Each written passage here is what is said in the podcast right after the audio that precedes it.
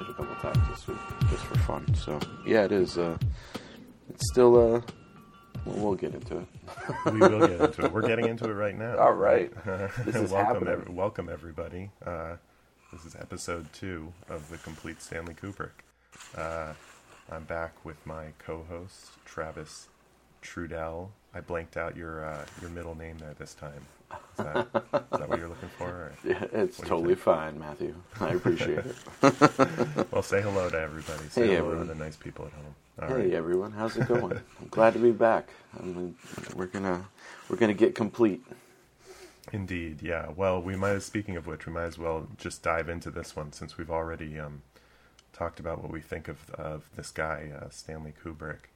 Um, well, I'll, I'll I'll start just by uh, you know kind of what he was doing in between, which was mostly trying to figure out how to make a second movie. Uh, he made um, Fear and Desire, and uh, it kind of didn't make any kind of a splash whatsoever. No, Um, and uh, he actually, that same year that it came out, 1953, um, went uh, to make a promotional video for uh, a Seafarers Union. Um, and uh, it's called The Seafarers, and uh, it, it uh, was certainly not a Kubrick movie uh, by any stretch of the imagination, but he did uh, helm it, and uh, there, I think there's some kind of I haven't seen it in a really long time because I do not own the um, Fear and Desire set that includes it, but I, I found it kind of illuminating to a certain degree. I don't know if you've seen it. Um, yeah, I watched it uh, after watching the Fear and Desire disc because it's on there as the special feature, and Right. uh, it's interesting. You can see some things poking out, but uh, yeah, clearly a commissioned work, Yeah. not something that he uh, kind of had his um, uh, passion about. Um, and uh, spent the rest of uh, 1953 and 1954 writing this script uh, and trying to raise money to make uh, his second movie that uh, I think he and everyone uh, who's uh, watching at home hoped would be better than the first. um, and uh, so he made uh, this movie. It had a few names before it ended up as Killer's Kiss, but um, it was basically shot uh, on location in New York, which I think would be abundantly clear to everybody watching it.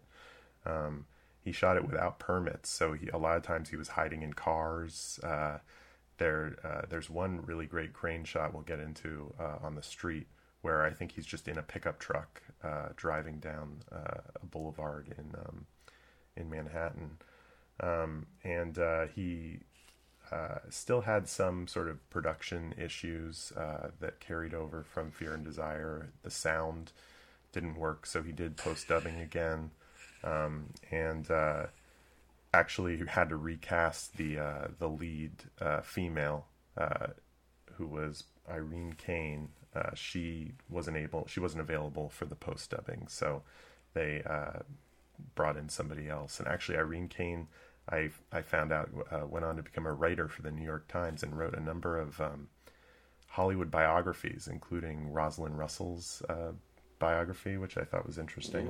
Chris Um, Chris Chase, her name, yeah, her real name yeah. was, and uh, and yeah, Peggy uh, Peggy Lo- Lobbin, I think her name was, was the radio actress. They got to dub in her voice.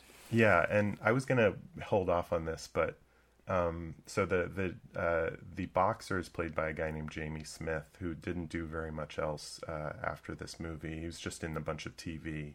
Um, although I I did read that he was um, uh, briefly a member of uh, Orson Welles' troupe um, in like the late 40s or early 50s.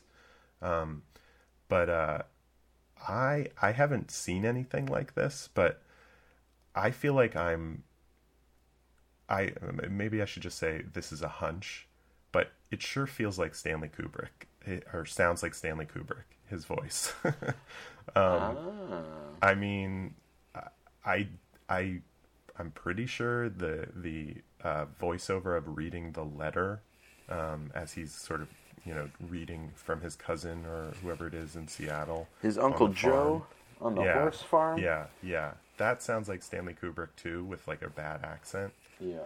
but but um I don't know. I mean, I've heard some a lot of interviews of Stanley Kubrick, and I don't know. It sounds like Stanley Kubrick. I could not find Jamie Smith's voice on YouTube or anything to confirm, but um, I don't know. I'm sure I'm crazy and it's totally inaccurate, but it sure does sound like him.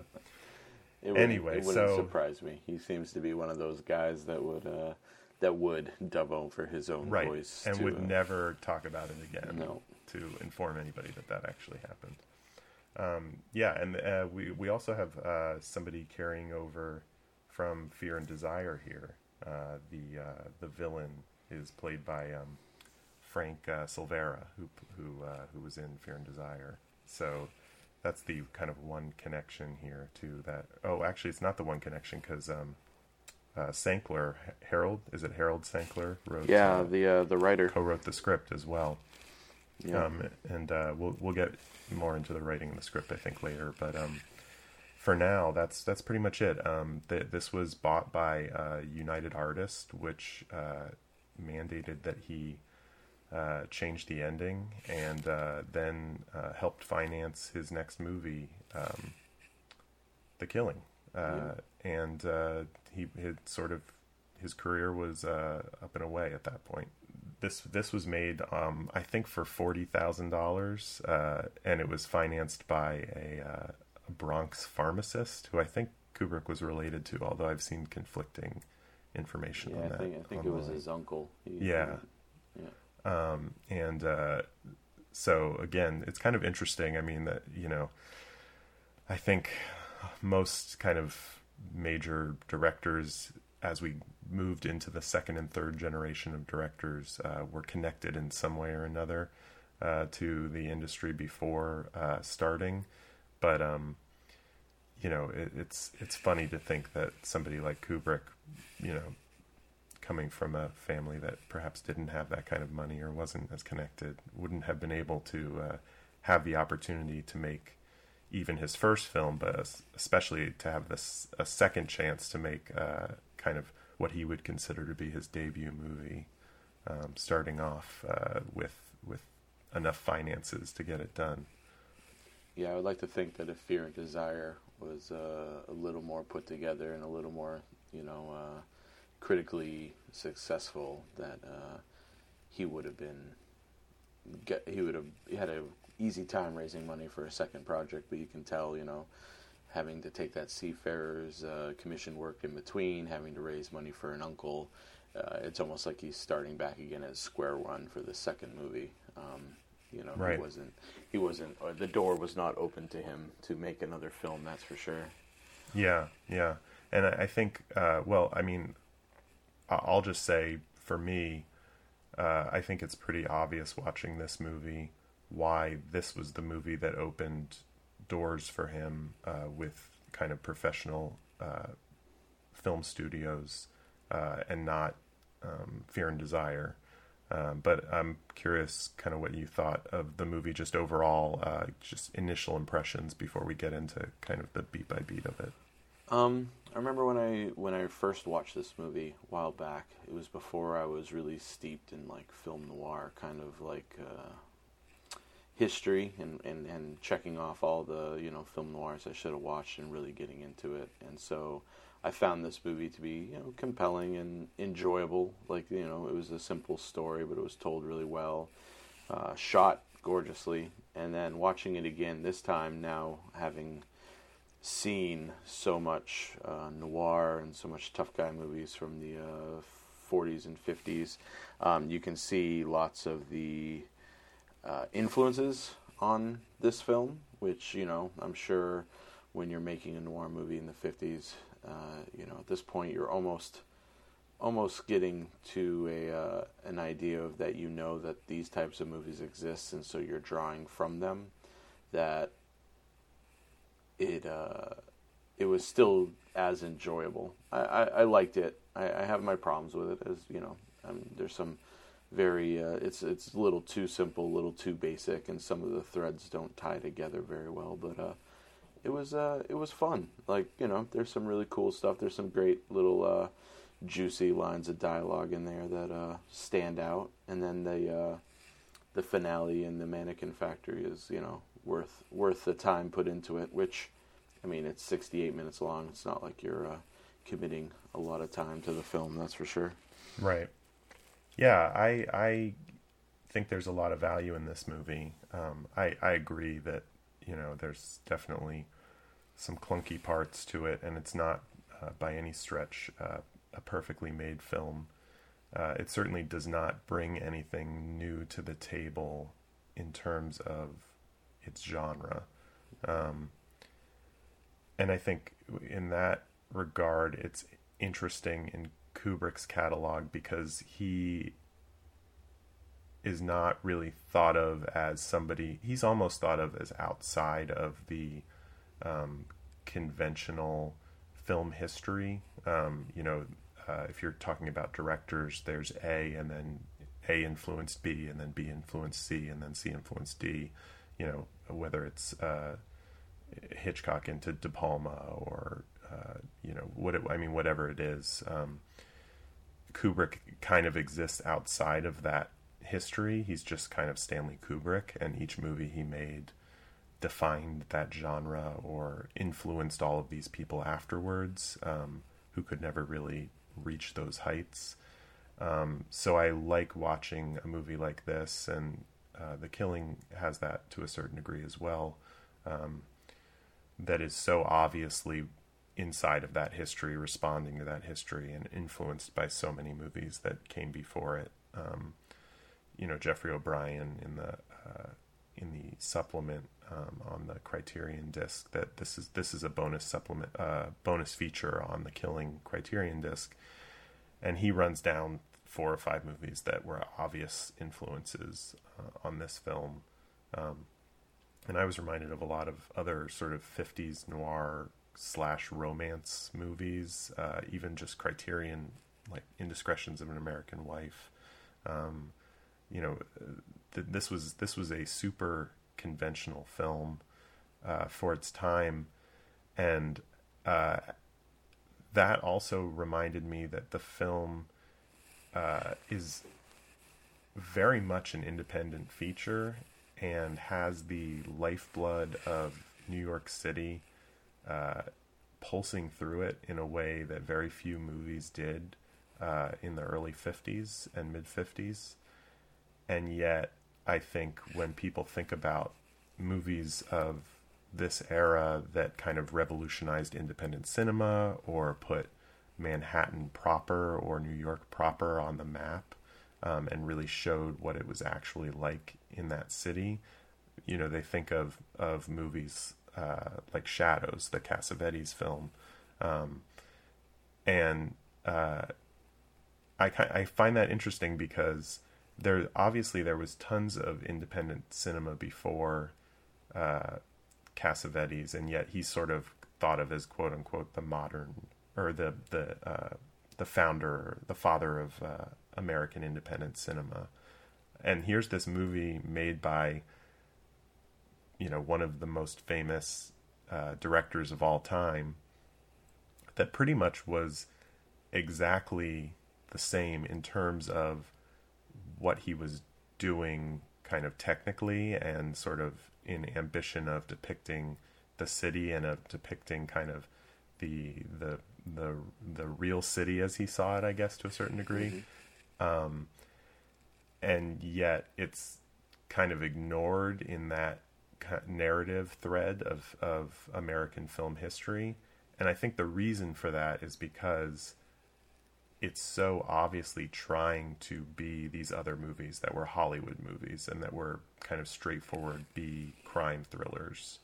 And so it what goes unnoticed in this movie uh, are those other things that kind of make it historically interesting and instead it becomes just Kubrick trying to make a noir film and not kind of succeeding, but not really succeeding. Uh, and, uh, you know, then uh, this allowing him to make a noir film that actually did succeed.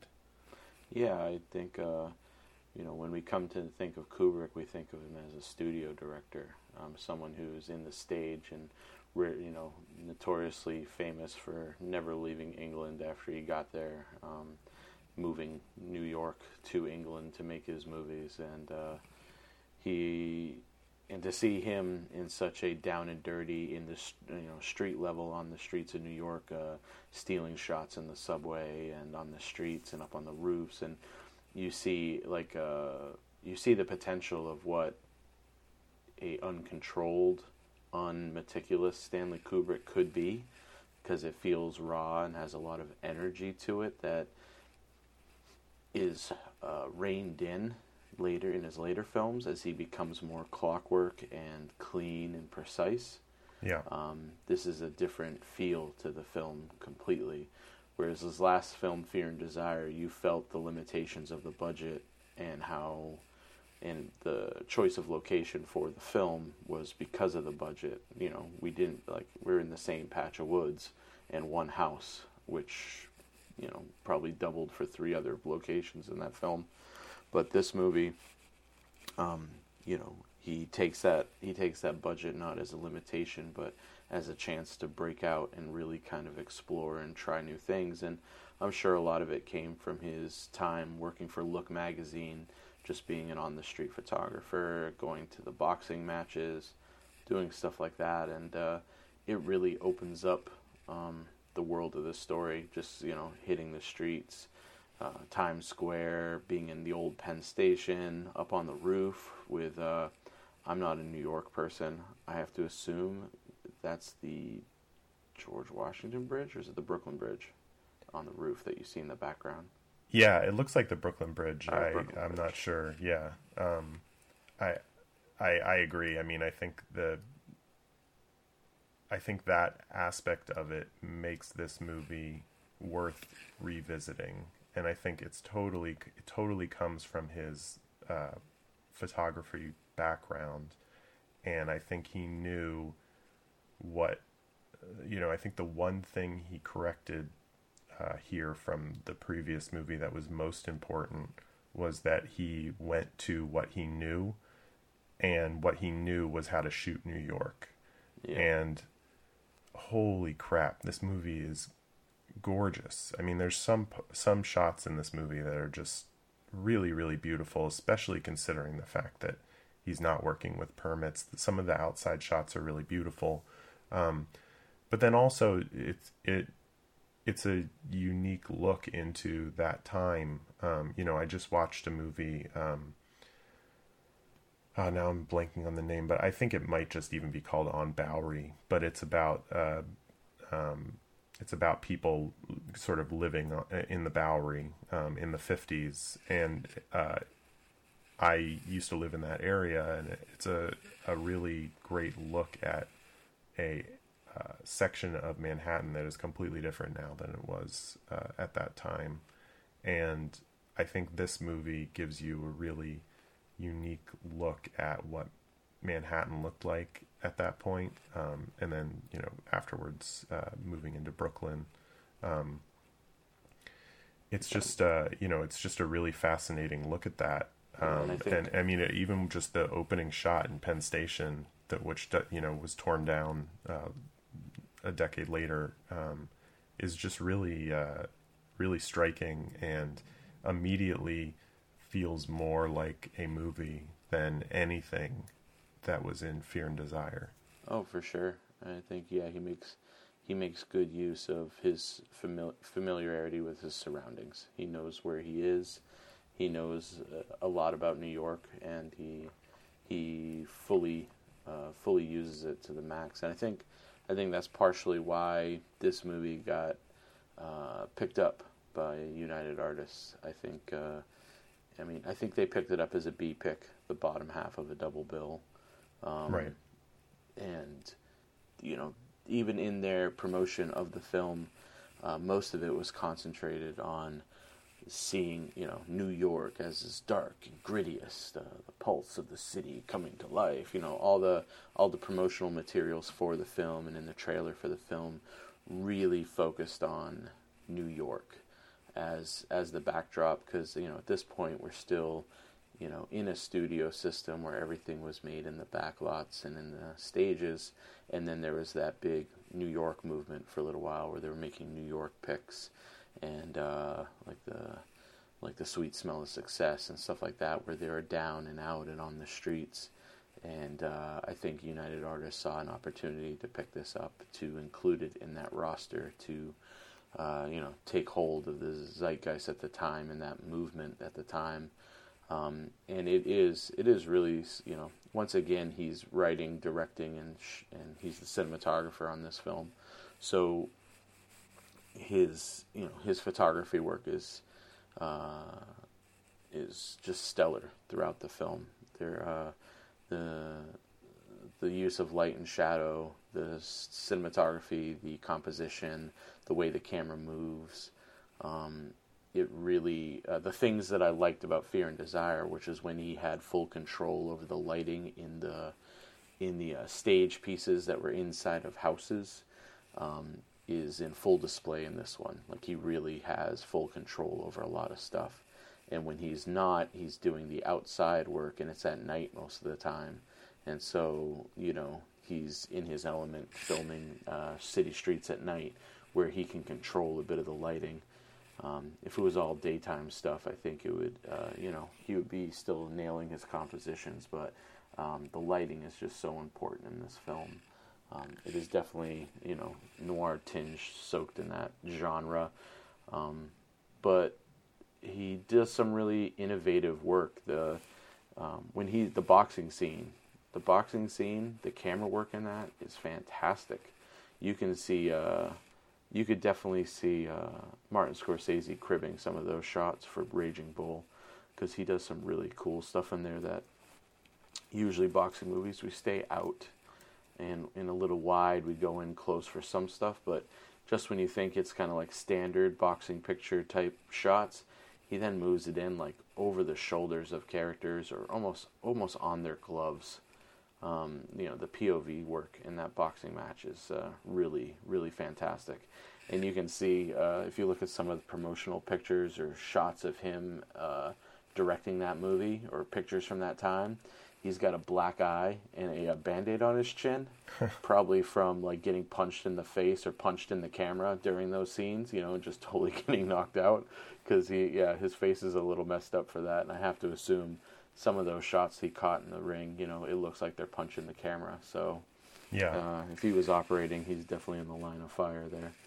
Yeah there's a great um, boxing movie uh, from the 40s called body and soul. I don't know if you've seen it. Um, it was uh, it was written by uh, Polonsky, one of the um, blacklisted writers, but it um, it was uh, the cinematography was uh, James Wong Howe, um, who's you know kind of one of the great cinematographers of that era, um, and uh, Scorsese is, has um, referenced it as an influence on Raging Bull as well. and I, I haven't seen it in a while, but it's got a lot of kind of it's much cleaner than this. And i think watching the two of them you know there's a lot of kind of like uh, like a tracking shot in as a boxer punches at the camera and things like that yeah. um, and and uh, it's a great scene but i think the contrast between the two the, the, it really is where raging bull finds its kind of chaotic beauty and I think mm-hmm. watching this movie, you know, it it's almost like the the shots between, um, like from outside the ring as you're looking through the ropes, um, they're they're they're so documentary style, and the camera is kind of searching for what it wants to find in the ring, and it's uh it's very beautiful, but it's also uh, just very much on the fly. It doesn't feel planned um, even though there's a pretty good chance that that entire sequence was very carefully planned. Mm-hmm. Um, and I think that is one of the first moments in this movie where you really get a sense for the strengths of Kubrick to come. Because I, I think the stuff before that, you know, I think there's some interesting moments before the boxing scene. Um, the setup of the fight, kind of the shots of the the way he uses the bills throughout the city to set up the importance of the fight and kind of establish that it's happening is very elegant. You know, it's not something that you can compare to anything from Fear and Desire. Um, and then like you said the the interiors are very interesting i mean the the his his apartment is very kind of sparsely but interestingly decorated like i don't know what all that stuff is on his walls You know, but I was I was I was looking at it on this last viewing, and it's like uh, oh man, I I wrote down some of the things that are on his walls. He has like uh, a machete, a uh, a uh, Yeah, there's a ukulele, his right? uncle out on the farm. He has a Right. ukulele. he has one of those kind of like uh, Pacific totem poles, like Pacific Island totem poles. I I want to think that you know this. I want to think World War II or or Mm. something like that. Like this was he he was a Yeah, soldier. and He was in the Pacific maybe. Because you know a lot of these things kind of point that way. It would kind of make sense, or maybe they're. But uh, yeah, I was thinking. You know, it's a it's a huge step forward in terms of. Uh, uh, you know, from last movie to this movie, just having some sort of set decoration and idea of how to build a world for a character so we can understand a little bit about them before you know we get to before we get into the story and uh, his wife was the uh, set designer for this movie um, ruth something. She's also the uh, yeah, yeah. she's the dancer. She's also the dancer in the dancing flashback within a flashback within a flashback. Right. But there's Um, two separate flashbacks in that uh, in that scene because there's the yeah there's the flashback. I mean the whole movie is a flashback. And then Yeah. they have the flashback of her telling the story of what happened between her and the uh, the the club owner, and then the flashback of her ta- doing the um, the dancing scene, and then they f- and then they flash forward to the present where he's waiting in the uh, in Penn Station, only to flash back to the same scene just a moment later.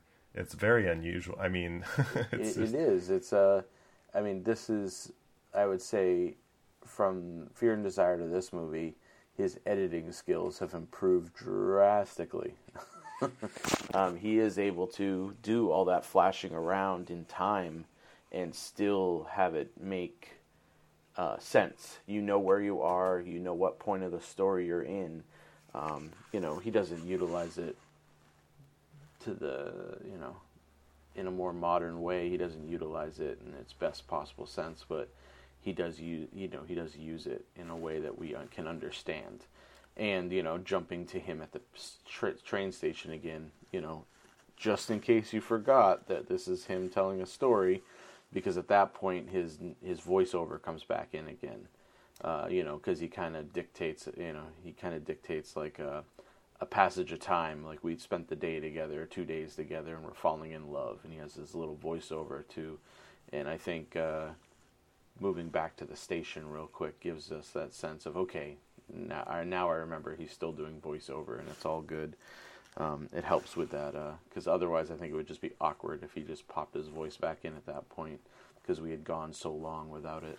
Yeah, although I do feel like that's also one of the the problems in the movie. Uh, the the sound design is is not very good through No. most of it, and uh, it could have he could have really used uh, kind of different recording moments or recording sounds, like kind of the echo of the voice, because he sounds exactly the same in voiceover as he does when he's in the room talking to her. It's very uh, jarring because at one point he's doing narration and then he talks immediately afterwards, and it, it's clearly just the same, you know, recording atmosphere, and it just it, it makes it it's very confusing as to what's Yeah. happening. Yeah. Um, and I mean uh, the overdub in general is is pretty poor um, in terms of you know rhythm and things like that. I mean, uh, some people don't like if if I was Italian, I wouldn't care at all because th- that happens all the yeah, time. you're used to that. Yeah, but uh, but it, it it's not um, it, it doesn't always kind of match their delivery. What you know, the two deliveries of the line don't always kind of sync up uh, just right. Yeah. Um, but I, I do want to point out one thing about the editing because I, I agree that the editing is uh, much stronger here. That first kind of silent sequence uh, where they are both getting ready to go out and then they meet in the uh, in the foyer of their apartment building. Mm-hmm. Um, that's put together really nicely, and I think gives you the sense of space that you need for later when he's doing a lot of looking through the the wind across the windows, um, and really makes their kind of um, separate loneliness and kind of them coming together at the end really I think underscores the kind of emotional uh, underpinning of the movie very nicely without any lines of dialogue at all. Um, and again, like that's a moment that you're seeing here where you're thinking, okay, well, I'm in good hands now. Like I'm watching somebody that knows how to put together a movie. Yeah, no, I mean, exactly. I don't want to sound like I was like, uh, you know, horrified by Fear and Desire by any stretch, but it, but this is this this is a movie that you watch and you think, okay, this is a person that knows how to put together a film.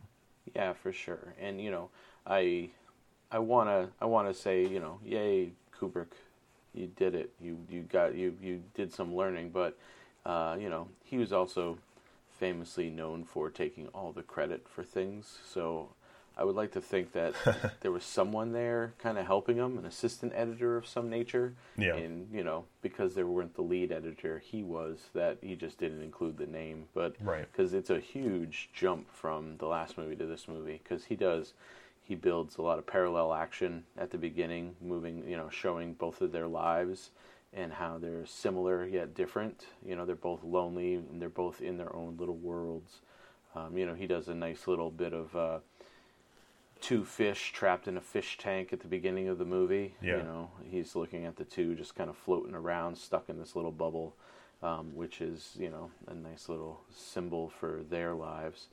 Um, and then you have parallel action almost all the way to the big fight.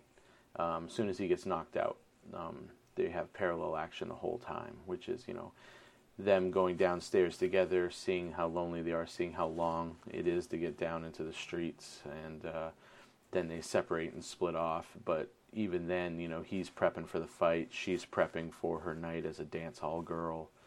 Um, you know, he's getting rubbed down. She's, you know, in her bra getting changed, putting on her makeup. He's getting his face touched. And then the fight happens. You know, we're watching the boxing match. And at the same time, we're getting parallel action of her um, kind of being uh, forced to watch the boxing match by uh, her boss, um, Vinny, Frank Silvera um, the Big Shot. That's I, until his name was said in the movie. I just all my notes say Big Shot. um, but it's uh it's it's well done. It's wordless. He doesn't use you know he doesn't use a lot of expository dialogue. He builds the story visually, which didn't happen in his last film at all. Um, and yeah, like you said, the tasteful shots of like the uh, the fight promotion stuff all over the town and um, all that stuff ends up being uh, very useful um, to tell his story without it being, you know, over the top, hitting you over Yeah. the head with it.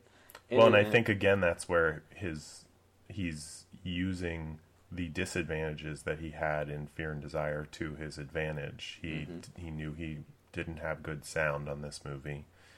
Um, he originally was going to shoot with sound on set, but uh, I think I guess he it it seems like he couldn't get the the boom mic out of the way. Um, yeah, that's what he was. I was reading in like Michael Herr's book about Kubrick. He was saying something like uh, he got sick and tired of trying to change his lighting schemes for the for the sound guy, so he Yeah. just got rid of them and said, "We'll do it later." Yeah, and and I think you know that that really freed him. And I'm sure going in, he also just knew, okay, well, I, I don't, I want as as little dialogue here as possible because it's difficult to do dialogue on a cheap budget. Yeah. um, and I so there there are huge stretches of this movie uh, with no dialogue, and and he can afford that because the the story is incredibly simple. I mean, even the things that make the characters richer are not really related to the core story. The dancer flashback has no bearing whatsoever on the rest of the movie. Um, the the farm is really just you know this kind of piece of his uh, char- character that's the a goal Yeah. for him down the Yeah, road. it's, it's the ideal, the Yeah. future, the thing Yeah. that we could be doing. So that you know he, uh, it really allows him to make a movie that is basically it could easily be wordless. There's not much here that that you need to know that's uh, told to you through dialogue. Um, even if you know there are kind of moments when the dialogue gets interesting, um, it's it's certainly not necessary. I mean the the whole voiceover in general is not necessary, um, and you could probably do without the entire framing of the movie, um, if not for the fact that you know they wanted a happy ending on it. Um, Yeah. and and really, I mean, I, I I'm not actually even sure how they did that happy ending. I mean, if she wasn't available uh, for the post dub, like, is that because it, it looks like her in the final shot? It, I'm not sure how that how that worked. Yeah, uh, the fact that she didn't show up with any sort of luggage or anything, I wonder if originally she leave, you know, leaves Hmm. them or something like that. Like she's not interested, she's not going to go to the farm, and he leaves kind of defeated or something. Or So you think don't there's know. more to it as opposed to less to it? yeah, I got a feeling that they might have, you know, Hmm. Yeah. trimmed it back because, uh, you know, you would think, you know, a sure symbol of her leaving with him would have been like a bag in hand chasing him down, but she doesn't even have a coat. She has no intention of Yeah. going anywhere. you know, it wouldn't be surprising if he like grabs her to kiss her and then she pulls back and she's just like, "Yeah, I'm not going with you. You said you you ran out on me." But at the same time, she's her character is an interesting character. I have uh, I think she's she's my biggest issue in this film is her characterization. I'm starting to I'm starting to develop a theory. We'll we'll go a couple more movies in before I uh, I you know to see if my theory is playing out the way I uh, I think it's developing. But uh, yeah, her character is not too. It's uh, very you know as one dimensional as a lot of the characters are in this film. There's not a lot of depth to these people. No. It's a very noir, pulpy, you know, just out of the thing. She, and instead of making her a femme fatale, I, I don't know if he, I don't know if it was like a, he didn't want to make her a full out like vamp femme fatale. He wanted to ha- have some innocence, or, but the innocence he decides to put, you know, put upon her is this like creepy baby doll innocence. Hmm. There's a couple shots, uh, you know, when he puts her to, when he uh, rescues her.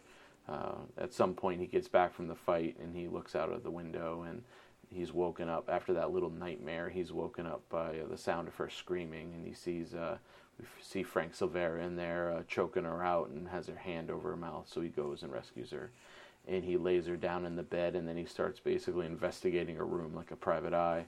And uh, we cut to a shot of a baby doll above her bed. And then later, when he kind of tucks her in a little bit more before leaving the room, another shot of the baby doll again. And later in the film, she's clutching the baby doll, and it's almost like it's too it's too much. Like it's almost like turning her into like some sort of simpleton in terms of the way she clutches that baby doll. Um, so I don't I don't know if he's trying to go for a purity or an innocence with the doll, like making her like a child that he has to protect and love. Um, but uh, there's so many shots of her with just like laughter behind her eyes when she's threatening or talking to the men in her life, uh, when she gets angry or when she's. Uh, um, I think Frank Silvera, when he, when we go to the flashback of what happened in her apartment, and he's like expressing his love for her, and he she's like, uh, you know, she's very she's not scared so much as she's like toying with him, there's this sense of like you know laughter behind. I keep saying laughter behind her eyes because her eyes are like lit up. Like this is funny. This is fun for her that she's like mm, screwing with this guy's feelings, but at the same time she play uh, you know she plays this uh, innocence. It's not like she's hurt or she's upset or sad or scared. Um, it's like she wants to get a rise out of Frank Silvera's character, but it doesn't play out anywhere else in the film. That scene, that attitude, Yeah. and it's her story telling back. So, you know, it's not like from Frank Silvera's POV where you know she's laughing at him. That's why he's getting mad. It's from her point of view, so it kind of makes it, it, You know, that whole her whole motivation, her whole character is very jarring. Um, and also, it just goes to show, like, I mean, I'm sure this was done intentionally, but you know, her backstory, her flashback, she talks about how um, her sister gave up her whole entire life to take care of their dying father, and even when she like had sold out everything and married a guy she didn't want to marry, um, this character Gloria, the blonde in the film, um, she she still hated her sister for that because she was getting all of her father's attention, which should be a really big warning sign for someone. but it's like it, her character is so up and down and all over the place with her motivations and her tone that um, it's hard for me to like when when uh, Davy jumps out the window later when she's being held captive and he escapes. I'm like, yeah, man, keep running. Don't don't go back for her. This whole thing is just wackadoo. Just go away. Go to the horse farm. Go see your uncle and your aunt with uh, with uh, with her uh, bad hands. Just go get out of here. She's she's nothing but trouble. Well, and the flashback is it's it's very reminiscent of Music Box, and you know the contrast between the purity of her her um, her sister's dancing, which somewhat ironically she's using in order she's she ends up sort of marrying this guy that she's not interested in for money basically because she Yeah. wants to take care of of her father um so she's you know not actually prostituting herself but is you know selling herself to this guy in order to um in order to get get support financial support um and yet you know she's kind of in this flashback viewing her as this pure um, e- expression of her uh, artistic uh, drive, um, and yet she, in her in her job, which is um, you know she is paid to dance with men, um, is a, is basically it's basically a stand-in in the code era for being a prostitute, Oh yeah. um, and yet it's not at all being a prostitute.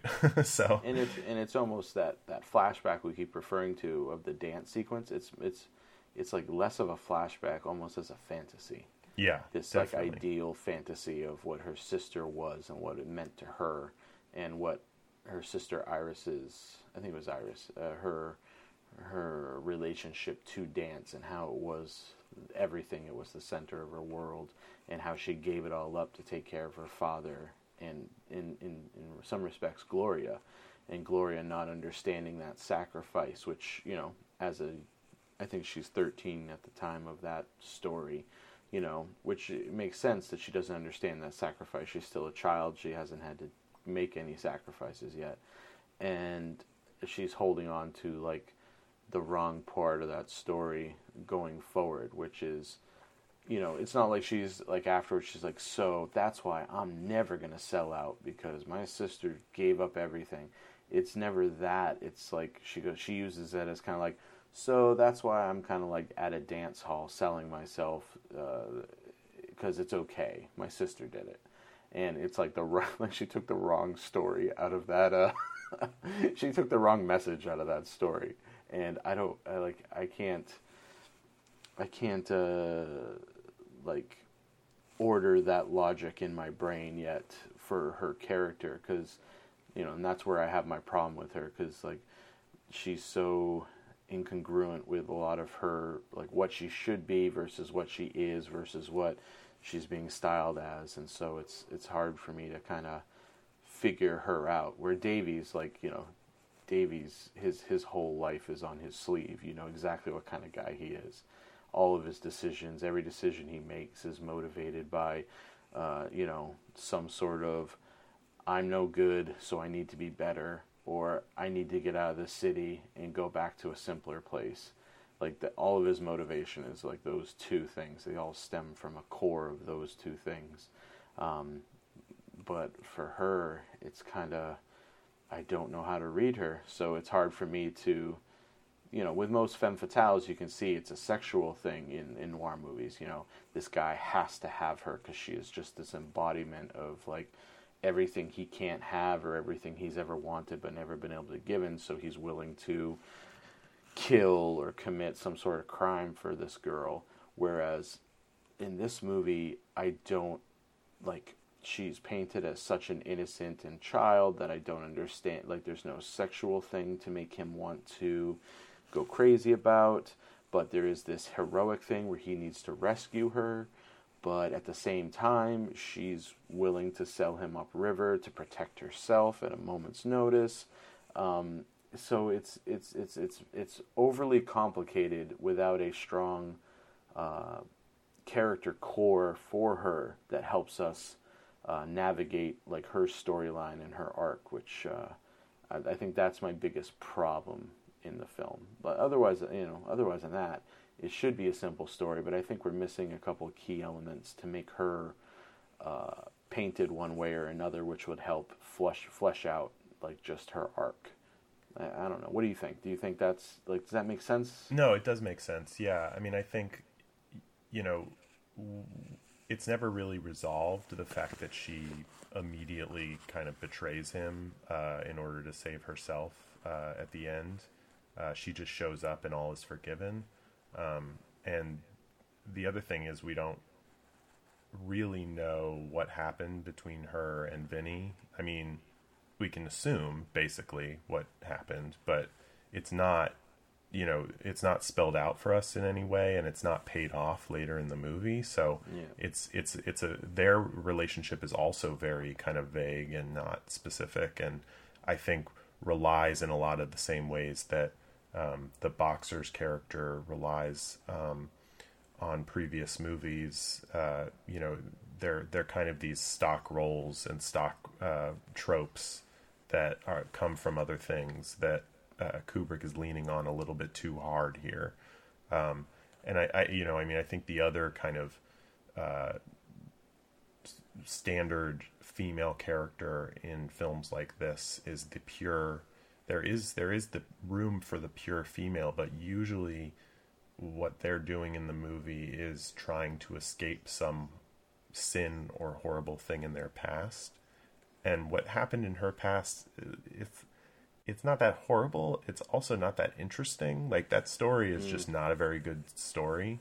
Um, you know, if you just heard that stories as a standalone thing, you would just think, okay, well, that's a thing that he came up with in two minutes. Like it, it, yeah. You know, it's it doesn't really pay off her character or expand on anything in any way. And so I think if if perhaps something had happened to her in the past that drove her to doing what she's doing now and getting involved with this guy who's no good um, that was a little bit more juicy uh, yeah. or at least kind of illuminating um, it would be uh, it would be more kind of interesting to see her dynamic pay off yeah, I mean, because it's it's there. She insults her sister after her sister sacrificed everything for their family, and the sister kills herself.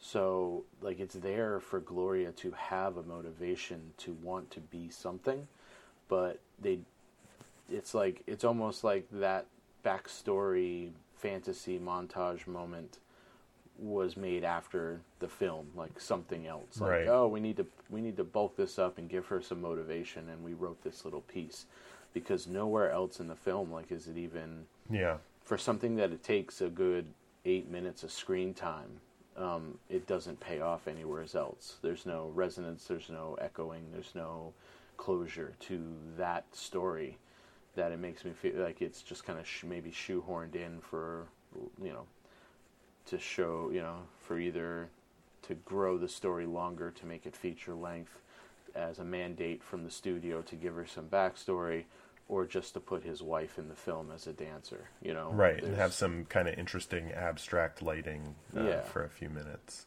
yeah um, uh, Yeah, Let, let's talk about uh, my favorite section of the film. And a lot of people, I think the first thing people go to for this movie Yeah. is the mannequin fight.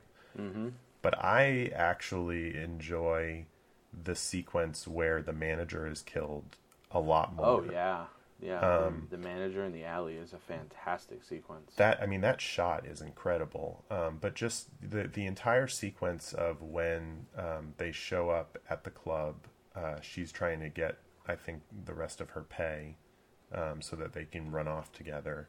Um, and you know, the manager. Uh, eh, there's there's a mix up about who the boxer is basically from the from the goons.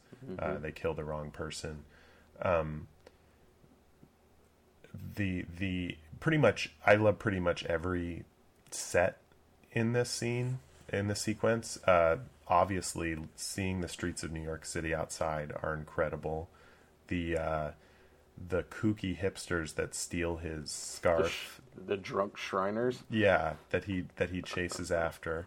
Um, that we don't see him catch up to. He just comes back with the scarf. That Um, whole sequence, I, I, in my notes, I wrote like, these Shriners better be like doing something good in this movie because we're spending a lot of time with Yeah. them before, yeah, for no reason. I, I almost feel like he caught them in the crowd and he was like, I'm using, can you guys be in my movie? Oh, for a man. minute. I took like they, I, I was, I was flipping between. Uh, they're they're the assassins in a Bond movie, you know, the flamboyant. They Right. come in the street parade as the like as the the, like CIA agents. yeah, uh, as the as the side. centerpiece of this of the street parade of some sort of like Rio de, de Janeiro, uh, like a favela carnival, and they're the ones that are leading the parade, and then they're they're always the assassin. Or uh, I felt, and maybe it was because I just watched Blow Up, but I was like, these are the mimes from Blow Oh, Up yeah, totally. just over overly japing through the city to uh, point out how square this guy is, and then you know, you know, ch- distracting him and altering like his life a little bit, which uh, you know, you know, but it was it's a it's a it's a really well uh, set up, edited, directed, and staged piece of. Uh, of cinema where you know you have the action going on upstairs where you have some tension of is frank going to do something to the girl? And then you have um, davy being led astray by the uh, the mary uh, Kiwanis, um, club members. And then uh, you know the manager showing up to pay to pay davy his money. And then the misunderstanding you know the thugs coming down to rough up Davy and end up taking off and roughing up the manager and killing him. Yeah, and that alleyway shot is is beautiful. Mm-hmm. Um, I was wondering, you know, what your thoughts are on how he shot that. If he just put a ton of lights around the corner. Oh yeah, Uh, to get the big shadows like he Yeah, had because he yeah. had a really big shadow there. He just sort of it looked like he just sort of sh- sat it on the ground. Yeah, you like a and- 5K with no lens Yeah. because it has to be a bare bulb to get a nice strong shadow like that. And so yeah, that's there's a big light on the ground around the corner, and uh, because of that exposure level, you get those nice deep uh, silhouettes from the from the thugs going into the alley, backing them into that corner. And, Yeah, uh, and that, that I mean I think that's the the second great shot in this movie. Mm-hmm. The first great shot in this movie comes right before it, which is the stairway, which I think is uh, the Yeah. first kind of iconic or recognizably uh, Kubrick shot in Very any film that we've seen so far. I mean, I guess the dream sequence uh, that's that's a neg- a shot negative uh, down the Mm-hmm. hall um, is sort of recognizable, but this is a a really perfectly framed composition yeah, and the way he uses it is really interesting that you can you know see these characters in the background the way he uses it as the goons sort of creep down the stairs Yeah. uh, past him. The, Um, the text and the subtext, yeah. like the watch your step Watch step. your step. I mean, uh, yeah, you gotta love that. Yeah. Um, and then, uh, so yeah, I mean, I think both of those shots are incredible. But what I really love about uh, this uh, sequence is the club. Um, uh, obviously, the the conversation that, that the two of them have in his office is really well uh, lit and beautifully shot. Um, but the club itself has this sort of lonely, otherworldly vibe. It reminded me a lot of uh, Fassbinder movies, like uh, just sort of uh, these kind of rejects or Yeah, they're like- desperate people. Yeah, I was uh, gonna say desperate men. Like just yeah, they're just like, drained of all hope, and they like are resigned to their fate of being in this club where people just sort of dance with straight faces and uh, stare off into the distance. Um, it's it's very striking and uh, stylized in a way that um, you, you know there's lots of style in this movie obviously but you don't expect that kind of a thing from this movie. And it, it's not necessary to the rest of the film but i just really love the tone Yeah, yeah. From the uh, from the first time we see it, when we kind of do the long tracking shot through all the sad dancers, which some of them are happy, some of them are sad. You can see some of the women looking bored, some of the Right. men leering from the sides, waiting for their turns. You know, it's almost if this movie was made in 1970, it would have been a it would have been a whorehouse. It wouldn't have been a dance a Right. dance parlor for sure. But uh, it's it's a it is a really interesting place. It's it's strange. and the Um, people are well cast too i mean it's not uh it's not like fellini-esque or anything Yes. like they're not you know they're not bizarre but they're very interesting faces and i almost feel like i'd be more interested in most of their stories than i am in the story that we're Oh. watching at the time Yeah, you could definitely uh, peel off from there and have tales from the tales from the dance hall. Are we starting a uh, Killer's Kiss anthology series? There you go. Yeah. Uh, tales from the. We'll pick one character and spin a fake story about their life. yeah. I mean, and you can see you can see a direct tie from this dance hall scene to uh, the the milk bar in in later film in uh, Clockwork. Clockwork, and Yeah. then also the the grand uh, rich uh, Fidelio party in uh, in the final film uh, in Eyes Wide Shut. Shut. Um, you can see, you can draw that line between those. There is that same kind of vibe of uh, oddity, but normalcy and desperate people and weird people, like uh, just experiencing a space together, like people who don't know each other. It's a Yeah, It- it's a and there's a lack of human connection in all Mhm. three of those scenes as well. I mean, they, they, they're there and they're there to be with each other, but it doesn't seem like they're actually interacting with each yeah, other yeah. They're they're they're because close. there's a transaction happening Mhm. that's not Yeah, the transaction that they want. Yeah, exactly. They want human connection, and they're getting human contact, but there's Yeah. there's no connection. Right. Um, no, no, that's a, and uh, one of the other things that I like about that sequence is at the end of roughing up the guy, uh, roughing up the manager, they start to leave the alley. Then they turn back, like they're like, "Oh shit, we we forgot. We have to make this look like it was a mugging." And they go grab his money, throw his hat a different way, then come running back out, like they almost screwed up, like what they were meant to do Right. uh, I found that to be that's almost like you know just his very black humor coming through. Like you could see that that you know easily it could have been them just walking out of the alley looking cool, but instead you know oh shoot, and then they run back and like you know it's almost like a mistake that uh, you know you, you know when you see Kubrick's later work and you see that really dark humor coming through. Um, I think that's uh, a, a shot that really expresses that and kind of shows um, what kind of humor he's going to have moving forward. Um, just the blackest of humors. Yeah, yeah. Um, one one thing before we leave the manager lying dead in an alley, um, the shots of him in the boxing gym are lit so oddly, um, and it makes it look like when he's at the phone, he's standing in front of rear projection while he's Oh. talking on the phone. Yeah. Did you notice that? It's uh it's yeah, it's in they're the exact same shot from the first Yes. time we're in there to the second. Like Yeah. all we do is slide the camera in one and he has a different jacket on. Um, it felt like there was a uh, it felt like there was a scrim between or haze, some sort of uh, atmosphere between the two because uh, uh, maybe he had no control over the boxing ring lights and they were just overpowering Yeah. and so they dropped like some sort of net between the two, or he just added a bit of atmosphere because because he's you know the, the the manager is completely lit lit while everything else looks like it's naturally lit in the background by a single source. Yeah. So uh, it it is it's very it's very odd. It looks very staged. It almost looks like that's on a stage and not in an actual gym somewhere. Oh, uh, totally. Yeah. Well, at first I was like, "Oh, that looks like rear projection," but then he like walks into the rear projection in one of the later shots. So Yeah. I'm like, "Oh, that's probably not rear projection." Yeah, it's probably also, just- I mean, that would have been ridiculous for him to use rear projection. Yeah, uh, for that- for that shot, this. too. Yeah, Yeah.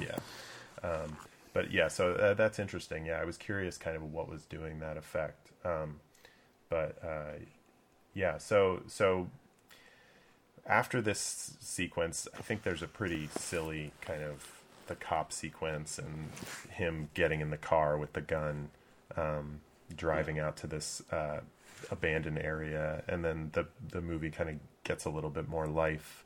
Um, this section of New York is so awesome, and it's so perfect for both this film and I think more than anything that we've seen so far, thematically, this is like Kubrick in a nutshell. Just these stark, you know, abandoned warehouses and um, these long stretching streets that alleyways that seem like they go on forever. Um, Oh yeah. you know, this he's is, got this is the halls of the Overlook in Yeah. building form. Yeah, he's and you know, I mean, with with New York off in the distance, sort of just towering above it. Um, it's uh, it's it's really striking. Um, unfortunately, he then goes into a kind of empty warehouse uh, interior and has a really silly, awkwardly choreographed uh, fight sequence that I yeah. think like it's just so amateurish. I think it, more than anything else in this movie, like the scene of him kind of getting them against the wall and they, you know, figure out how to distract him. It's just the whole thing is very clunky and It's- does not work at all, in No, my it's- opinion. It's it's it's very weird. Uh, yeah, they. Uh, it's it's like you can see he's trying to ratchet up tension and give you through visual cues the pieces that will be his downfall. Yeah. But it's so overdone, It really is. so yeah. telegraphed that it's like okay. But uh, I do like. I will say, I do like that he bites her on the neck to make her scream to draw his attention away instead of like you know, just grabbing her or making a sound or Yeah. like it, biting her on the neck is just such a just a weird way to go. That it's uh, I, I I applaud that bit of weirdness to it. Yeah, well, there is that, like you said, you know, in Fear and Desire with the violence, there is like an edge to this movie that I think is not present in in a lot of other movies from that from the era. Even the way she talks to him after, uh, you know, he get, he gain uh, t- talks to uh, Vinny after he gains the upper hand, and she's trying to kind of, you know, work her way back into his good graces. It's uh, it's very like kinky and uh, sort of um, sub- subservient in a way that like you know that obviously like this was not um, an era for uh, strong wi- strong female characters, but uh, it it has this kind of undercurrent of uh, of like you know it's not necessarily sexual, but it, it has like a strong sexual vibe to it that I, I was kind of surprised by how almost explicit it got. Yeah, I mean it's a it's you know if you were to pick a theme for this, it's like uh, seduction of innocence and trying to kind of escape this uh, uh, crime, like trying to trying to keep yourself pure and go back out to the horse farm in the country where everything is good and there's no problems out there. The city ruins you, and like that's what these guys are. Basically, they're you know holding her hostage and making her be this uh, dance hall girl and uh, Right. and that sexual current that that you know that comes with that. I think that's part of that uh, biting her on the neck. It's you know that vampire, that sexual, uh, the sexual uh, way that uh, vampires are viewed, you know, throughout all of film history. And then you have this character doing a very specific thing, biting her on the neck, which is also kind of like. Uh, you know, moving it forward, draining her of her innocence, making her one of them, and then you know you have that, and then it just blows into this insane sexual uh, tension where they're just fighting amongst a bunch of naked mannequins. Right. They're all women mannequins. No, there's not a single male mannequin or kid mannequin in there. It's all naked women mannequins, which you know has its own thing. You know, a pimp and a fighter fighting over around all these naked women um, it gets really uh, you know that sexual tension or sexual innuendo is brought startling to the front during that scene for sure. No, I'm glad you made that connection because obviously I think that's where we're going next, and this is the big scene from this film. Um, and I think there's two ways to talk about this scene. I think the first is kind of what you're getting at, which is how it pertains to this particular movie. Um, the the two men that have been fighting over a woman for the last hour now using uh, rep, you know, duplicate duplications of women's bodies uh, to, you know, throw at each other, Oh yeah, assault each other, shields, yeah, uh, and destroying many more of them in the process. Um, and and then of course, like the fact that most likely this was the warehouse that was available to him, and so there was cer- a, a certain chance associated with it. It's not like he bought, uh, you know, 500 mannequins to use for this uh, for this shot. Um, and then I think the other way to kind of look at this scene is in the context of the rest of Kubrick's work. And as a director, he has a reputation as a masculine director, as somebody that's looking at things from a male perspective. Uh, he certainly generated an enormous amount of criticism uh, for films like The Shining and the way uh, he um, treated the lead actress in, in that film, Shelley Long, um, and uh, Full Metal Jacket, uh, and even Eyes Wide Shut. Um, even though obviously this was made before those and doesn't, you know, is it could just be viewed as a uh, sequence in one movie and just something that he thought would be interesting in the context of the film. There are almost disturbing images in this sequence of you know hands hanging from the ceiling heads on the table um, just body parts laying around and some of the images of them creeping through these body parts is very disturbing um, it almost becomes you know a slasher movie um, and obviously we know that those are just uh, mannequin parts but i wondered kind of how you thought about his depiction of those um, and kind of his use of it here as almost like a uh, you know an it, it's entertainment value and i think Mm. also like how this sequence compares to the sequence uh, in lady from shanghai the orson welles Ah, film with the the, with the sequence. mirrors the mirror sequence at the end and sort of how those two things kind of uh, contrast each other the reflection of yourself versus um, this uh, disembodied depiction of your ultimate desire Yeah. Um, it's, you know, you could, what I talked about earlier with the whole, like, uh, psychosexual thing going on in that room, um, you know, if you were to look at it in context of the film itself, you can see that it's two men, pl- you know, fighting over a woman, but, you know, uh, this woman. It could be any woman, really. She's not anything special. She, you know, she's kind of like, you know, any one of those mannequins in the room. She's just something that, an ideal that they would like to fight over because they want to possess her.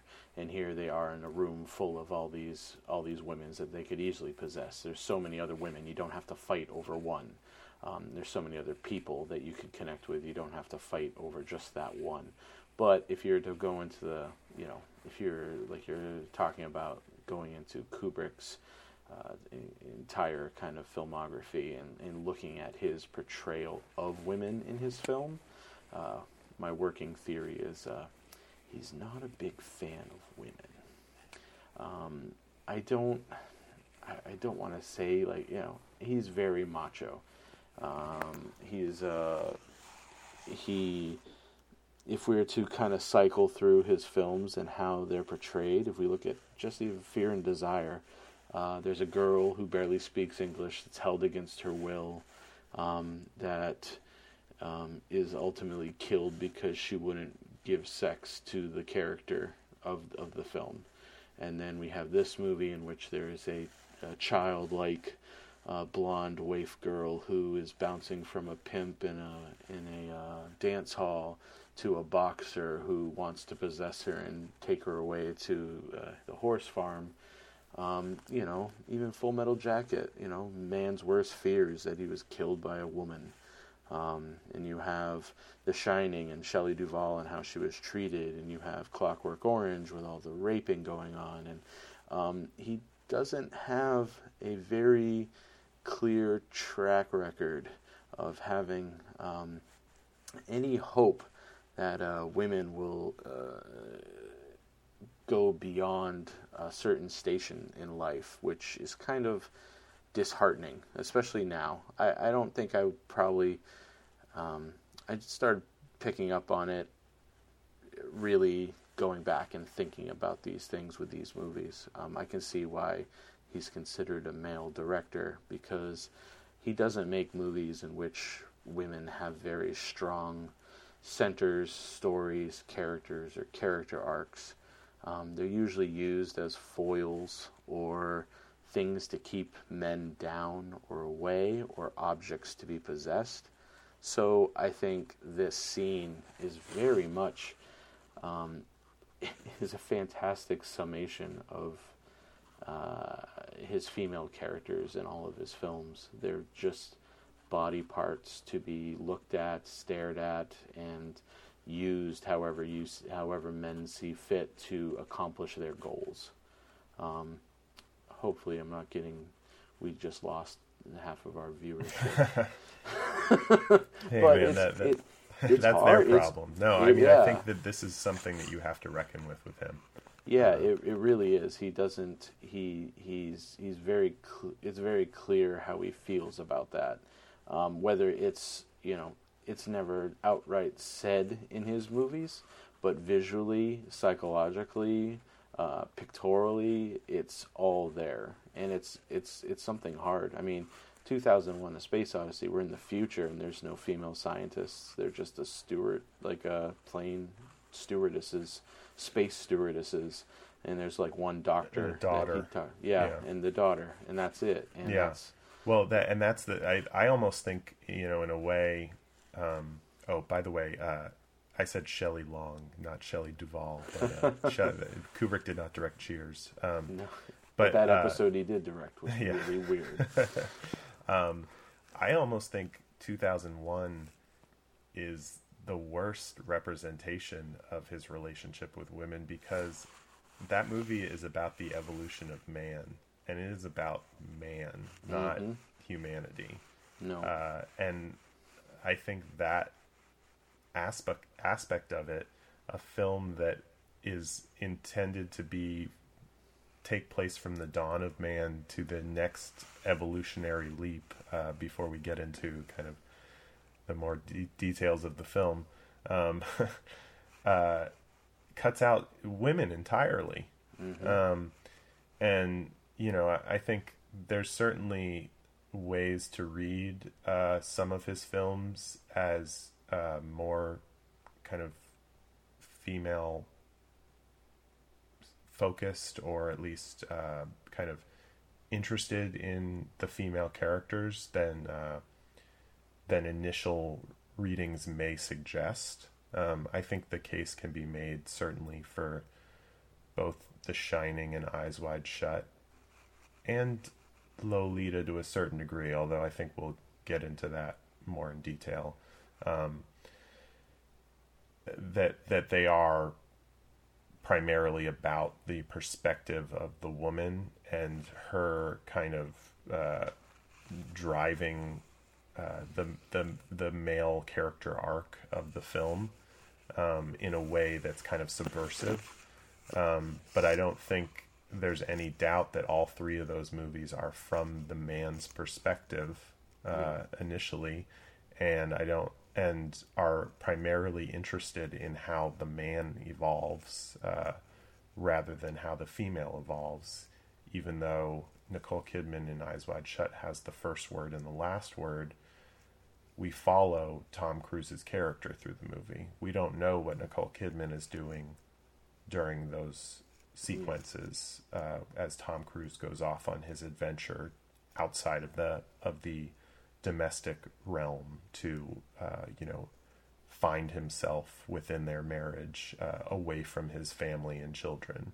Um, and uh, and so I think yeah it, watching this sequence you know if this sequence had been if if um, a male director like Bergman had made this had made a noir early in his career and had a, a mannequin fight sequence, I think it would read a lot differently than it does uh, coming from Kubrick. But it came from Kubrick, and so I think that it's very kind of uh, important uh, for us, in particular, that half of the audience that has already turned this off, uh, to pay attention to um, to what's going on here, even if it's not conscious. You know, even if he's not talking about the the violence that uh, men perpetrate against women, or even if he's not consciously, uh, or or even if he's not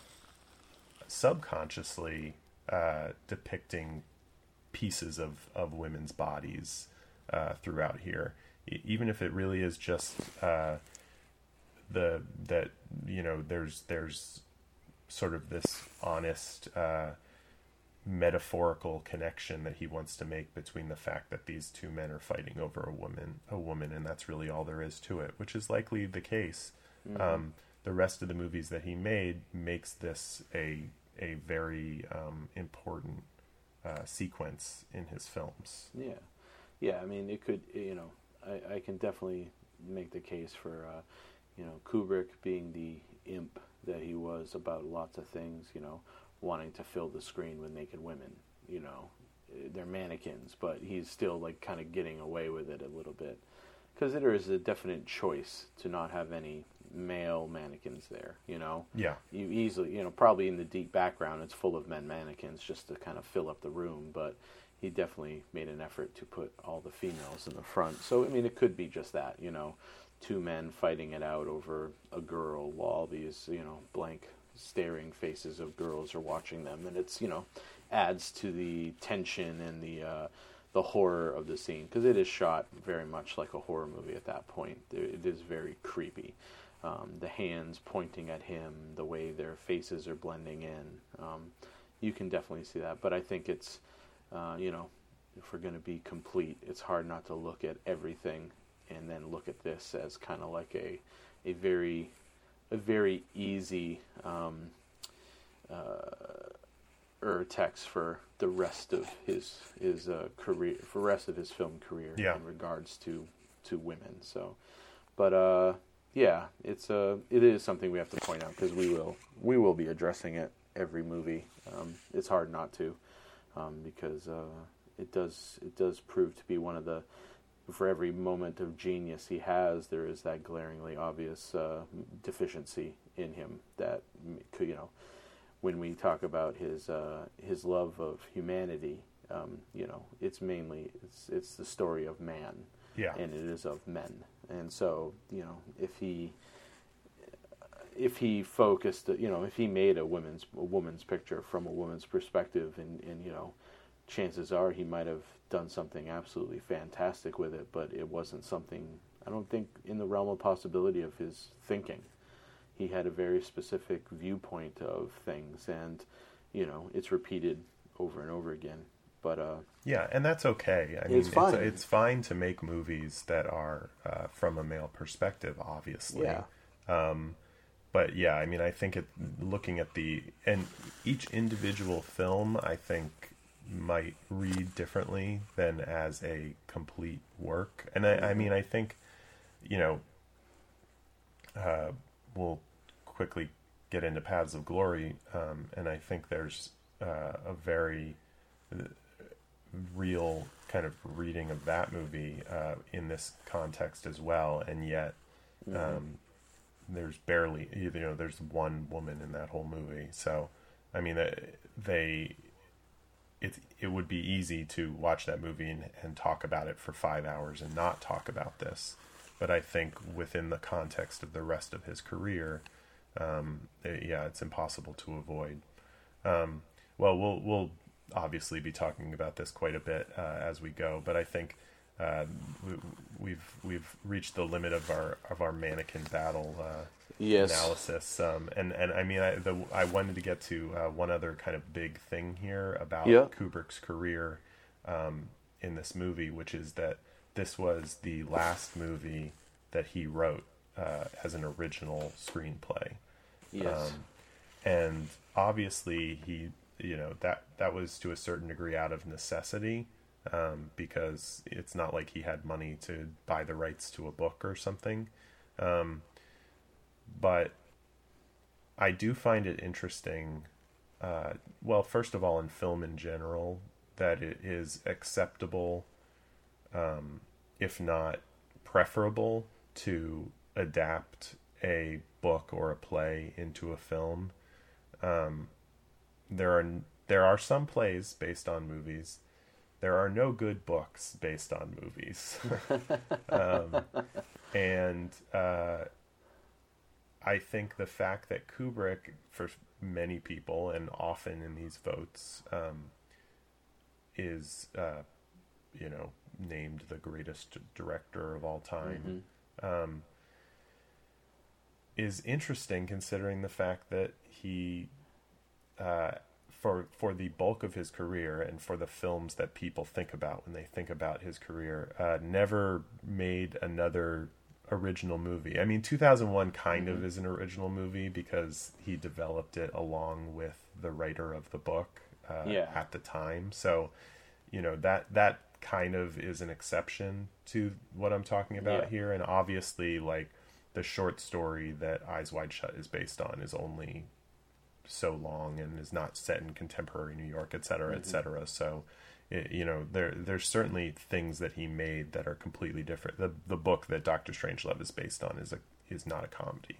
Um, yeah, but still the what is it about i mean is that acceptable i guess i should say? I mean the, right now we're sitting at a time when in the number one film on the sight and sound list is a is a film that was based on a book vertigo um, what is it about movies that makes that kind of ex, quote unquote acceptable to people uh, in a way that it's not acceptable uh, for books, for don't I- example.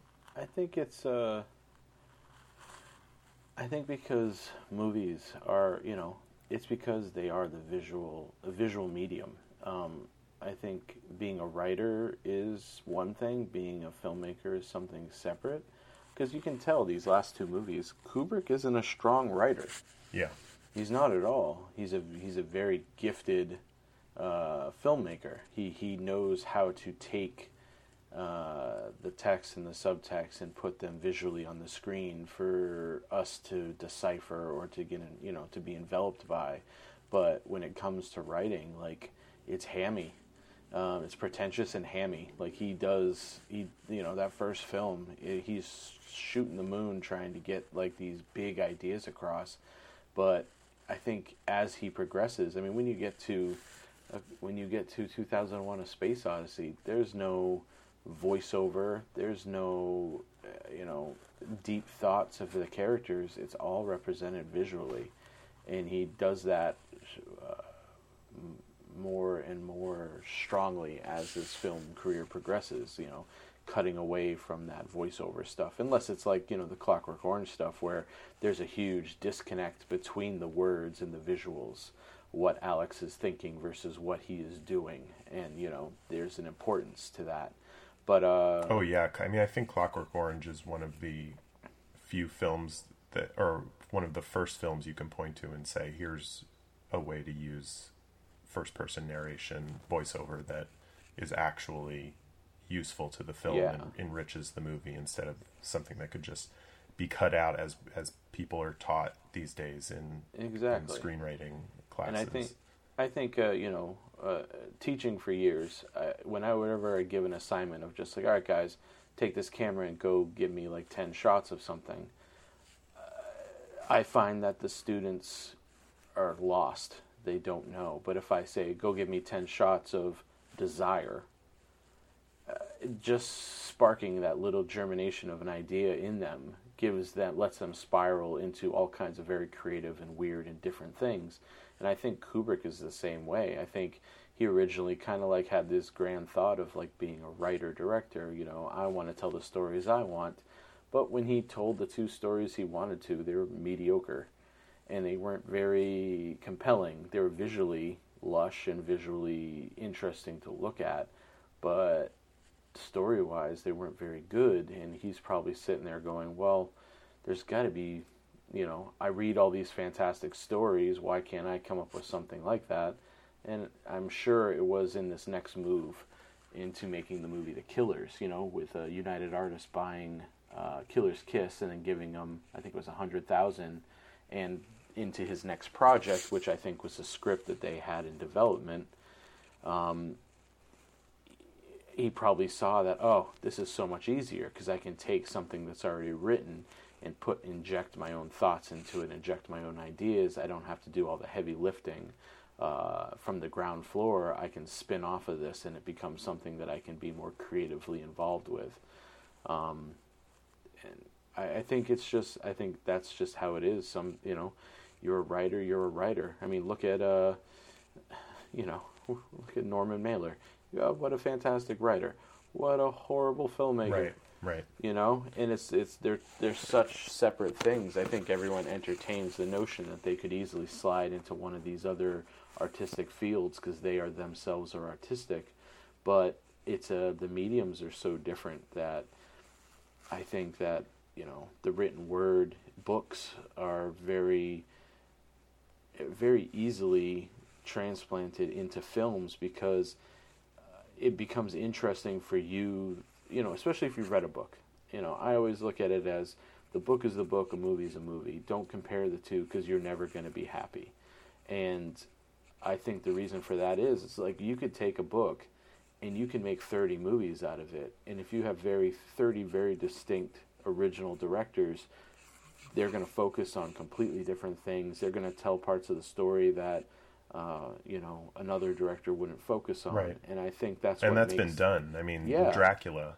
The no Dracula movie is exactly the same. Exactly, and I think that's what makes it interesting, is because uh, you're looking at a unique perspective on something that is uh, wholly original, created from another person, and I think that's where filmmaking works its best. Is that it's uh, it's a collaborative art. As much as there's the auteur theory of things, you know, it is a collaboration. It is people working off of each other. Going back to what you were saying earlier, where this director influenced this director, influenced that director. Um, a lot of it is, you know, this piece of work influenced this director to do this certain thing, and that could be from a painting, a play, a uh, a book. Um, I think filmmakers um, use all of the other mediums as influence for their for their work, which makes it more exciting because it is a it is a giant collaboration. Um, I don't know. I think that I, it's a no, good I, question. I, well, I think Kubrick, um, you know, he was a, a strong um, advocate for filmmakers doing things other than watching movies. That, Yes. You know, he was very interested in in inspiration coming from other places, and uh, I think we'll see that as we go deeper into his movies. Yeah. That you know, he was also a person who said that he never read a book for pleasure uh, until after he graduated from high school. Oh, Um, so, so the, the the person that he became later in life, this kind of notorious book fiend who Mhm. you know had a huge library and, and read voraciously, um, was not the person that he originally was. Um, the other question I have just about the fact that he never ended up doing another original film. Um, well, I mean, first of all, there. I guess there's two points I want to make. The first is that you don't have to make a movie uh, that you write for it to be original. It can be an original script from somebody else, and so it's interesting to me that he continued to kind of develop his own s- scripts. He wrote most of his movies. I think maybe all of them he co-wrote. Um, yeah. and uh, so it wasn't that he stopped being a writer as much as uh, he stopped coming up with his own ideas. He wanted that inspiration that you're talking about, I Yeah. guess. Um, and then uh, the other question I wonder about, and this isn't something you can answer, obviously, but I wonder if it was intentional. I wonder if he said after this movie, and I mean, I think the like you said, I, I think I think he wrote the script, but I think the um, the idea for making the book, uh, the killing, it wasn't called the killing. Um, I don't remember the name of it, but um, I think the idea for making that book came from the producer that he met, but um, you know, I don't know at what point he said, "Okay, I'm only going to do this now," or you know, if if it was just the- fact that he was so kind of invested in reading and in finding new things and exploring new ideas that he um, that he, he simply just never got to the point where he decided, "Oh, I'm going to uh, um, come up with this completely original thing." Um, Yeah, I mean that. I mean, it could easily have been that. It could have been, you know, just a simple. I enjoyed this process much more, not having to start from scratch, and he just continued with that. You know, so many great things that he started, You know, because if it is, you know, if it is true that he never enjoyed reading until after he was out of high school. I mean, when he graduated high school, he went right over to Look magazine and worked for four years, and then made his first film. Um, so at that point, he's probably still kind of now just starting to read for pleasure, um, you know. And that, I think I think actually, it was a play he saw maybe uh, when he got involved with the the screenwriter for the last two movies that he he made. Uh, George, uh, oh man, what's his name? Uh, Howard Sackler oh yeah. um, you know, he, he it had it was from something that he's you know he read by that person that got him interested in him and wanting to work with him. It was Mm. it was a book that kind of got him into that, and then I think you know, it wouldn't surprise me that it was as simple a decision of that is, oh, this is so much easier to have something that's already kind of uh, created that I can then you know uh, spin off of and, and inject my own thoughts and ideas into it, or you know embellish the one part that I really do enjoy about this uh, piece of work and kind of like expand expand upon Right. that. Yeah, I he does- I, I don't know if, if Napoleon was uh, based on a particular, like if he bought the rights to a particular biography or something like that. I, I mean, I think it was more of uh, just a amalgamation of all of the research that he had done. So I guess you know that could have been, at least even though it's based on a true story, um, you know, s- somewhat somewhat of an original screenplay. Um, yeah. so I, I mean I, I guess maybe there was always the potential and i mean he he there was never an indication that uh you know he intended for there to be such long breaks between his later films either um so i guess in Yeah. a way um you know these things just kind of fall out where they do. Mm-hmm. Um, but I, I, I, you know, there are a number of, of books kind of looking at Kubrick as primarily uh, somebody who uh, did adaptations and kind of what that means within his films and also just in the context of film in general. But I, I continue to find it interesting kind of what uh, what mediums it's okay to borrow from, what mediums you uh, you know you can make a a video game out of a movie, but when people make a movie out of video games, it's considered stupid or low class. Yeah. Um, you know, I mean, there there's there seems to be a kind of um, uh, order, pecking order to uh, artistic mediums, and you know, got like nobody would ever make a a, uh, a high art uh, Super Mario picture, you know, like you know, if, if uh, Van Gogh was still around or something, he would not he would not be painting uh, ba- based on the hit video game Super Mario but, Brothers Three. But I mean, uh, you know, Andy Warhol, he took pop culture and yeah. turned it into art. Well, I and I, I think that's a yeah, that's a good commentary on the pecking order of these things. That like there there's there's uh, just it's almost like the how like people who speak English have a particular order to uh, the adjectives that they put in front of nouns, and mm. you don't think about it. It's just subconscious. Like you would never say like the blue little house. You would just say the little yeah. blue house. It's yeah. the same. Like we we just have this natural feeling of. Um, you know, and I guess maybe it switched at a certain point with musicals and film. Maybe it was just The Lion King, but all of a sudden now it's okay to make films or mu- films into musicals. But before, yes. the idea that you would you would only go the opposite direction. You would only make a musical into a film. They never yeah. made Casablanca the musical in 1951 or something like that. um, so, although that was but based on a play, I guess that was a bad example.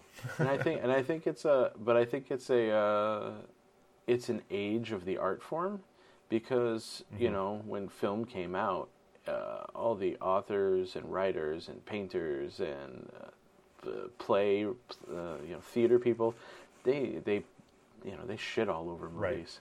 They were not, you know, it's, it's the young bastard. Uh, it wasn't considered an art form. It's yeah, still in it's some for kids circles. and immigrants, basically. Yeah, it's yeah, it's it's still not considered an art form in some circles. It's still the lesser of them.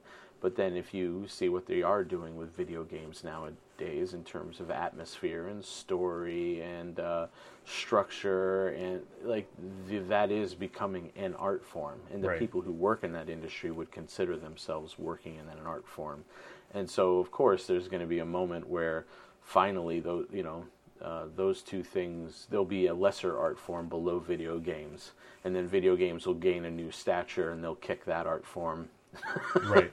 because they have, you know, they have that ability. Like comic books, comic books are, you know, still aren't considered an art, even though they are very, you know, well, they're getting more prominent. But, uh, you know, for a long time, there was a, a, very big disconnect that those were for kids and immigrants, people learning English, and little kids to entertain themselves.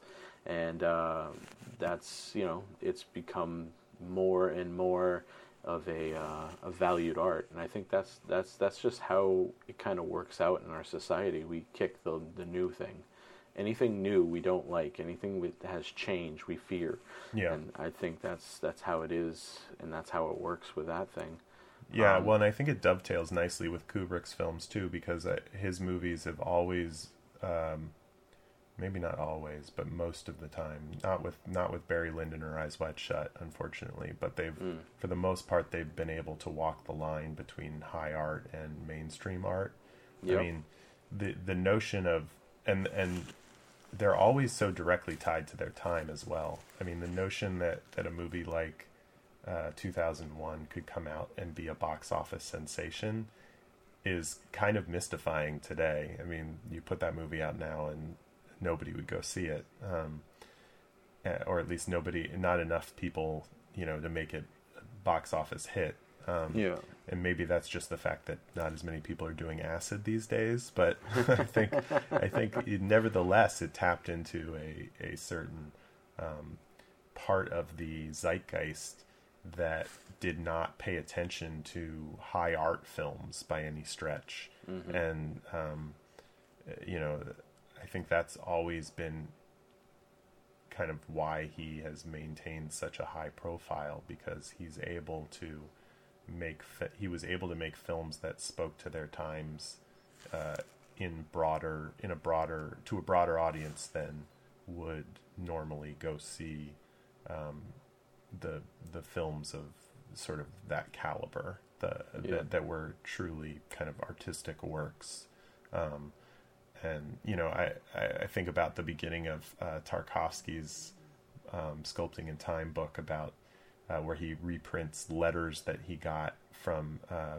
just sort of everyday workers, uh, factory workers who went to see Mirror um, in the Soviet Union and saying like, uh, "I liked Andrei Rublev. What is this movie? I have no idea. Why did you make me sit through this?" And um, you know, I, I would be curious to see like if Kubrick got similar reactions. I mean, I know he did from Eyes Wide Shut. Um, Yeah. You know, I think there he was able to because he was such a, a luminary figure. He was able to gain the kind of hype that drew people to that movie. And plus, I mean, Tom Cruise and Nicole Kidman, obviously as well. Oh, yeah. and the sex, all the sex, all the hot sex in Eyes Wide Mm-hmm. Shut. uh, the erotic thriller Eyes The Wide erotic Shut. thriller had to be recut. Too hot for American audiences. You won't believe it. Uh, you'll just want to go home and do it. Uh, I, I mean, I think people uh, went to that movie and and were like, "What? What are people talking about? Why would anybody want to watch this movie?" Um, and I don't I don't think he got that with, with some of his earlier movies, which is kind of uh, kind of impressive. Yeah, no, I agree. I think, uh, I mean, as uh, as uh, David, as Davy says in his last voiceover at the end of the movie, the whole thing is pretty silly. Yeah. Well, uh, speaking of, of the movie that we were talking about previously, um, I think we both uh, will be putting ranking this above Fear and Desire. I think that's safe to say. I will. I think this is much better than Fear and Desire. So, oh, Mike. also, oh, sorry. Go ahead. one other fun fact about this movie that we didn't talk about at all is this is the first interracial kiss on screen. I saw that. Is that true? I I did a bun- I did a research. I went looking around, and it it seems to be co- the consensus. I'm sure someone will Yeah. actually, you know, I'm sure there probably were some sort of uh, underground movies or some sort of like lost film um, that portrays it differently. But a lot of people didn't know that uh, at the time, or didn't care to know that Frank Silvera is uh, a very light skinned black man. But he, because he played so many different ethnicities in Right. films, Yeah. I think a lot of people with a name like Silvera thought he was Italian, Yeah. and so didn't blink an eye at it. But he's that was the first uh, black and white kiss. It predates the uh, predates the Star Trek episode, which was the first on-screen television uh, Right. interracial kiss, which Frank Silvera was dating the lady uh, from Star Trek, who I can't remember the name of, and all the Star Trek nerds are yelling at me right now. Wow. That's uh, that's a fun fact right there. Yeah, There's right? a connection. Huh. That's a good one. Um, yeah, that, I thought that was very, very, very interesting. Yeah. Um. Oh yeah. So so my uh, question to you, and I, I don't want spoilers here. Uh, Uh-huh. Do you think, based on your previous viewings, that there will be a movie yet to come that you will be ranking lower than this movie? Oh man, there is a possibility. Okay. I have to, I haven't I haven't seen it in a while, so I need to rewatch it. Right.